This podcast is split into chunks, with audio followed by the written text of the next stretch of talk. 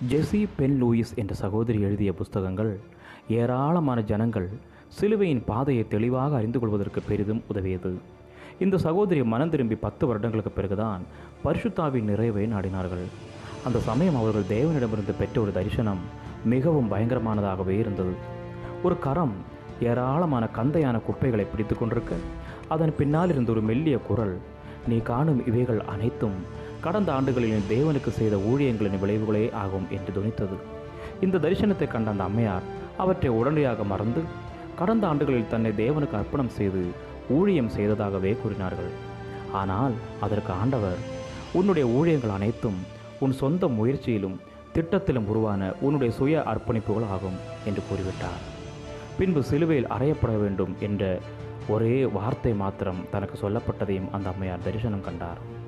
இந்த தரிசனத்தை கண்ட அந்த அம்மையார் நானோ பரிசுத்தாவினால் நிறையப்பட விண்ணப்பித்தேன். தேவனோ சிலுவையில் அறையப்படுவாயாக என்று கூறுகிறாரே என்று பேதலித்து போனார். ஆகிலும் அன்றிலிருந்து சிலுவையில் அறையப்படுவாயாக என்ற அந்த ஒரு வார்த்தையில் முழு கவனம் வைத்து அதை அம்மையார் தியானிக்க தொடங்கினார்கள். அதன் விளைவாய் இயேசுவை தனக்கு சொந்தமான உயிர்த்தெழுந்த ஆண்டவராய் அறிந்து கொள்ளும் பாக்கியத்தையும் பெற்றார்கள். ஆம் தேவனுக்கு பிரியமானதாய் எந்த ஒரு ஊழியமும் இருக்க வேண்டும் என்றால் முதலாவதாக சுயம் சிலுவையில் அறையப்பட வேண்டும். அதை விடுத்து நம் முழு இருதயமாய் கூட தேவனுக்கு ஊழியம் செய்துவிட்டு ஆண்டவரே நான் உருவாக்கிய இந்த இஸ்மவேலர்களை தயவு செய்து ஏற்றுக்கொள்ளும் என்று கூறினால் அதற்கு தேவன் இன்றும் முடியாது என்று தான் பதில் கூறுவார். நித்தியத்திலும் முடியாதென்றே தான் கூறப்படும். பரலோக தகப்பனே எங்கள் சுயபலம் முற்றிலும் ஒழிந்து பரிசுத்தாவின் அபிஷேகத்தை எங்களுக்கு தர வழிவகுத்த உம் சிலுவை வழிக்காக ஸ்தோத்திரம்.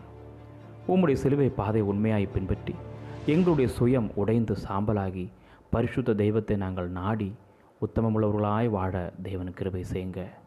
ஏசு கிறிஸ்துவின் நாமத்தில் ஜெபிக்கிறோம். எங்கள் ஜீவனுள்ள நல்ல பிதாவே amen amen. God bless all